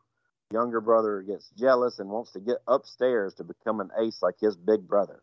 They soon battle a pack of zeros. The kid downs some enemy flyers, lamenting being stuck downstairs. The Americans spot more enemy flyers heading towards the ship. They engage, and the kid proves to be an ace. The ship is saved. The older brother tells the younger brother it took him months to become an ace. How did he do it in one day? The kid replies he guesses it was because he never got upstairs. The last story in this issue feels very relatable to me as I try to fix my grandparents' house and my own house and dealing with children destroying everything I own. This one's called Nothing Works. It opens, it opens with a Jeep under artillery fire trying to escape in a heavy downpour. Jeep conks out, and an enemy patrol advances on the Jeep, so the driver jumps in the back to man the machine gun. The machine gun won't fire, it's flooded from the rain. The GI dives under the Jeep for cover, grabbing his M1. He takes aim at the troops that are advancing and his rifle won't fire either. Apparently, it's also flooded from laying in the back of the Jeep. Some Nazis come up to inspect to see if he's still alive, and he jumps out, surprising them. Grabs a weapon from one of the Germans and heads for cover. He aims the captured machine gun only to discover it's empty. He sees a grenade coming at him and dives for cover. Nothing happens. The grenade is a dud. He charges the enemy position and sends them scattering as he tosses the dud grenade at them. He defeats the scattered Nazis in hand to hand combat. Close with the GI setting off in the rain, carrying his cargo of ammo from the back of the Jeep, saying there's something that always works the man. This was this was a great issue. Three three wonderful stories in the history of the Ohio military regiments. Do you know if Tank Killer? And no Binky. Did you know if Tank Killer ever appeared again? Well, this is not his first appearance. I think it's his first in All American Men of War. He appeared.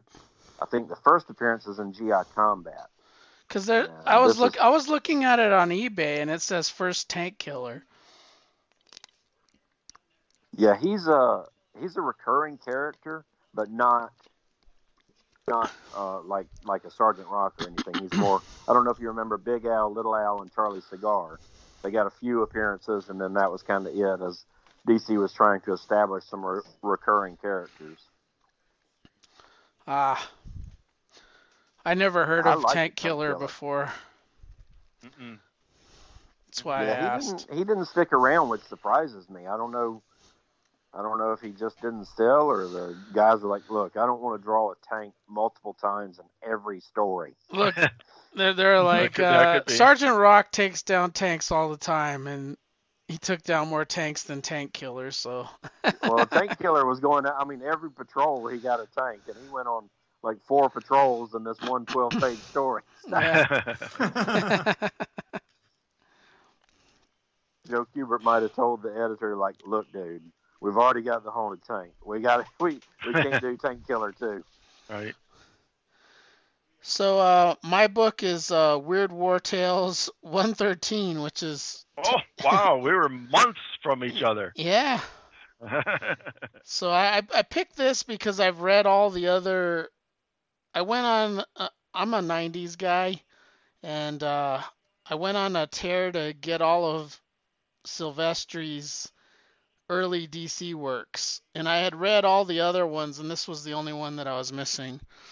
So um, he he did a lot of. He only did like four issues for for DC, and they were all in the books that were going away, essentially.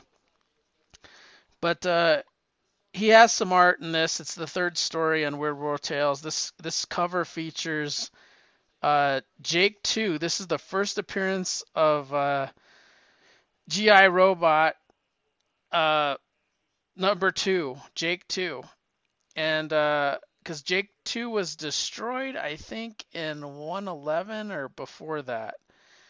And uh, this is the first time that the new GI robot shows up, and he has he's taking on a a, G, a, a samurai uh, robot, which looks indestructible. But the opening story to this has like the you know death opening it up, and that's a pretty awesome first page because he's like introducing the story. But he has in the background is like this futuristic tank. And it looks awesome. It's like launching all kinds of rockets. It looks like a sci-fi tank. But then it jumps into uh, the story of and it takes place on a japanese island and there's a no man's land and there's an airfield in that no man's land and several of these guys are, are trying to get there and they end up dying trying to get into no man's land because they want to clear the area so a plane can bring supplies and food and uh, the japanese won't let them land and we won't let the japanese claim the airfield either so we're both fighting over an airfield that nobody essentially owns. And uh, they don't have jake so they're they're struggling um, and they're losing lives on their patrols as they go forth. And the Japanese bring out they say well they had they had a robot. Well we're bringing up an, another indestructible robot and he looks like a samurai. So the samurai warrior kills out kills the entire first platoon like they're they're nothing like he he slaughters them all and then when the next platoon gets there it looks like they're to get slaughtered but the before a kamikaze plane takes out the supply train uh, supply plane for the United States. Um, a box falls out of the plane and it's it's a Jake. So they bring it to the medics and they say put together the robot and they let the robot they, they build the robot but he's not responding to their commands at all. So they're like, well, why did we put this together? It's not working. So they decide to go take on the samurai warrior without Jake, and it's not going well.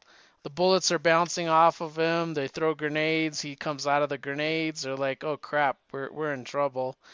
And finally, Jake boots himself up and uh, goes to fight the samurai, and uh, gets his butt kicked. The samurai rips his head. It, it's exactly what's on the cover. So like you you talk about like the scene of a cover matching the the storyline. The the samurai warrior takes off Jake's head and just pulls his head completely off, and it's attached by uh, electronic cable.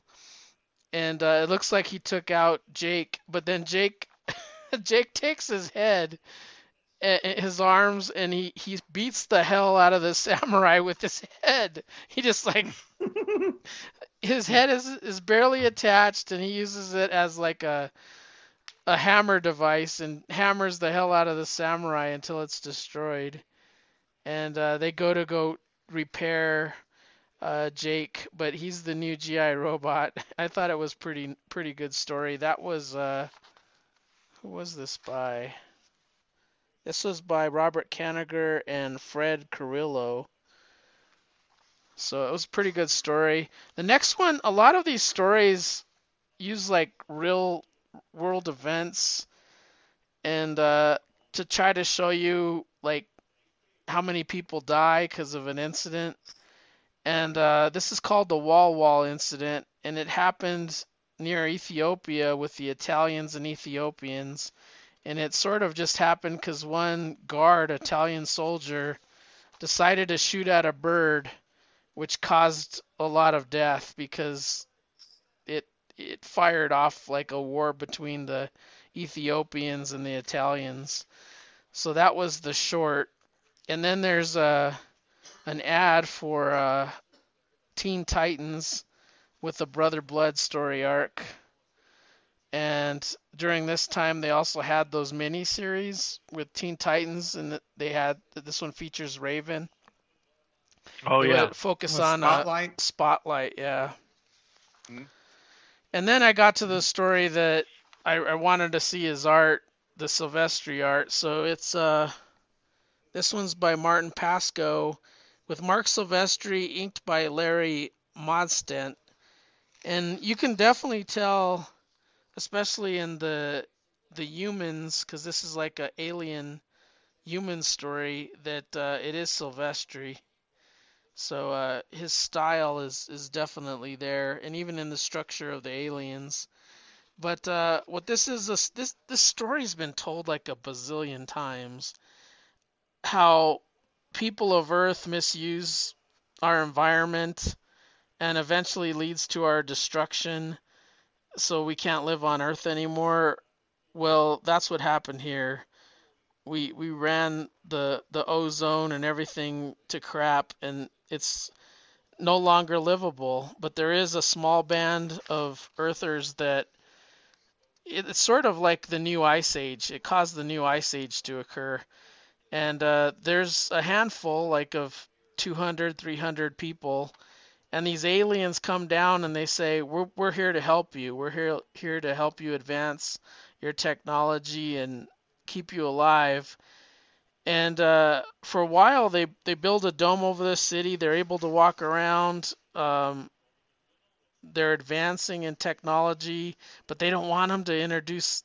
They're holding back technology on them because they don't want to throw the you know nuclear obviously because then they could build a nuclear bomb. They don't want to get engines like gas controlled engines because it'll cause pollution to the environment. So they hold that back. Well one guy leader of the earth people finds out that they're holding back information and attacks the aliens and uh, forms a an army to to attack the aliens and basically causes their own destruction again with when a nuclear warhead goes off. So it, it doesn't end well. But I, but I've seen like a lot of stories about like us destroying the environment and then somebody trying to help and then it not working out because we destroy ourselves again. We don't learn from history. Is essentially the what we're what the story tells you. And uh, on the letters page, it was pretty interesting. Um, one guy writes how he really loved the story in 102, a story called Astral Attackers, because it had something to do with a video game. And he says, I'm a video game freak. So what what year? This must have been Atari years if it's 60 cents, or would it be past that? Uh, ni- the- ni- what's 19, year? 1982. Yeah, no, that that's still be- prime. That's prime Atari, right? Yeah, that's Atari and probably ColecoVision. at Coleco point. ColecoVision. So he's a video gamer, probably ColecoVision. I had both systems. That's when I really cared about video games. But uh, he really liked it. It's a Dan Mishkin and uh, uh, Gary Cohn uh, co-written script with Trevor Von Eeden and Jerry Ordway art. So that's wow. That sounds like quite the team on the art for sure. Um, the other thing, this is a very interesting email. In regards to issues 105, 108, and 109 and the Creature Commandos, I don't see why you persist in taking such a stupid idea from the old monster movies and putting it in your fine magazine. The idea that the army would somehow transform men into monsters is very unrealistic. I think that Kanigher's short stories are better than your lead stories, and I'd like to see more of them. Wow. Somebody that hated the Creature Commandos. Well, He he was not afraid Yeah. to mince words. I wonder if that dude's on social media now saying how much he hates everything else. but there's a lot of hateful letters in here. I mean, there's there's one that says, you know, I really dug this story. And then this one, he goes, the tomb at the top of the stairs. Whatever possessed you to include this story? The art was mediocre and the story wasn't much better. My goodness. Uh, they're rough. yeah, and even this one, he, he talks the White Knight. Stories with medieval settings rarely appeal to me. This was no exception. Dear editor, you suck and your mom does too. No love for the Yep. creature commandos, that's for sure in this one. He probably write another letter. That J GI robot is so unrealistic and stupid. Why are there aliens in this story? it's not realistic. Man, that's a good point. They probably had a field day with Rob's issue. Yeah. Right? Captain Yeah. Space Man, what is that? I didn't ask for Flash Gordon in my weird war tales. Come on, dude. but but it's kind of fun to read letters like that because it just shows you that that social media aspect of hating things is is still was still out there back in the day, you know. Oh my exactly. gosh. And You they just- had to work harder. could They had avoid it to- if you wanted They to. didn't they didn't have access to email. They had to go get a letter, put a stamp on it, and send it in to say you suck. they had to That's- work a lot more har- uh, harder for it. Well, see, That's- that's the thing is that you know you still had those people out there. It's just that our exposure was was just limited. we didn't we didn't have to hear their viewpoints all the time. all the time. Yeah, yeah. for the mo- That's my many favorite times thing. I would skip over the letters column. I might look for somebody where they listed the address to see if they lived near me, but I would often just skip over that. Although I Yep. love reading them now. It's because Kirk was a stalker. He's like, there's somebody that likes war comics. I'm gonna go to his house. Well, I was always looking for a connection, somebody that you know wanted to sell their comics, or maybe if I make friends with this guy, he'll have some he doesn't want anymore. That's right. or it'll be That- like, that's one of my favorite things that uh, my friend uh, Chris is doing on his show, The Essential X Men, is he reads the letters from the kids in the '60s X Men issues, and I mean half of them are pissy, like, "Ugh, I hate Mimic. Why are you like bringing him back every issue? We want more Magneto. Why? when is G- when is Gene gonna kiss Bobby? I mean, there's like crap like that all the time. It's that's like my favorite part part of those episodes is where he reads the letters. They're so good. It's it's funny. It's yeah. It's, it's very funny. Yep. Anything else, guys? Or do you want to wrap this Well, up and go to bed? I want, Yeah, I, I got know, I an early thank- start, but yeah, Kirk, you got something? I just wanted to thank Nick and Jared for the questions. That was Oh, fun. for sure. Especially, Nick had quite a few, so I think we've got a few more that we can do next time around. Yeah, we have Yeah, at we- least four, I think. Cool. Well, We- hopefully he'll tell us what he likes to eat if he uh, if he's having a romance comic read to him. So. I'm ho- I'm ho- I'm rooting for Nick to have pot de creme au chocolat with his Thanksgiving meal. I I would guess it's gonna be yours. If I had to put money on the dessert, it, it won't be this vinegar dessert. That's his last choice. I'm telling you, I'm curious. Now, Joe said the vinegar pie stinks. Is that just because you don't like the smell of vinegar, or. No, it literally smells bad while you're cooking it. okay? Yeah. Because I like the smell of vinegar. It reminds me of of vinegar, malted vinegar on my fried fish, like at Long John Silver's. But it, it, it tastes really good. Like if you've ever had chess pie or, some, or, or something like that, you probably like it. like if you ever make salt rising bread, it smells like dirty feet. But we call it dirty feet bread, but uh, it doesn't taste bad. It stinks though to high heaven. Hey, just hold your nose and dig in. right. All right, well we can we can wrap this one up and let you East Coasters go to sleep. yeah, no kidding. Yeah. yeah, Betty bye.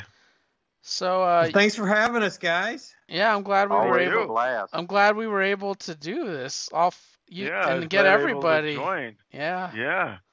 it's pretty incredible. Is Perry Mason canceled or is it on hiatus? I don't. You know what? I think it's been canceled, so I got to wait for The Last of Us to show up on HBO. That was a one and done. Yeah. It could be, yeah. On the Twitters, you can reach Kirk at uh, Big Five Army.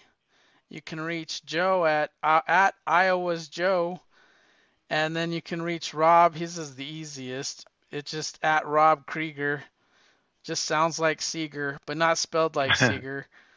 It's, it's spelled it's spelled it's like not the easiest anymore. it's, spe- it's spelled like Krieger. I always said It said sounds that. like this, but it's spelled like this. And Yep, that's about it. And Mike, and what I'm about you? at Where Mike they reach Myers you? Brunch, which is pretty easy. That is. You just have to throw Yeah. brunch at it, and it's not my name. Yeah.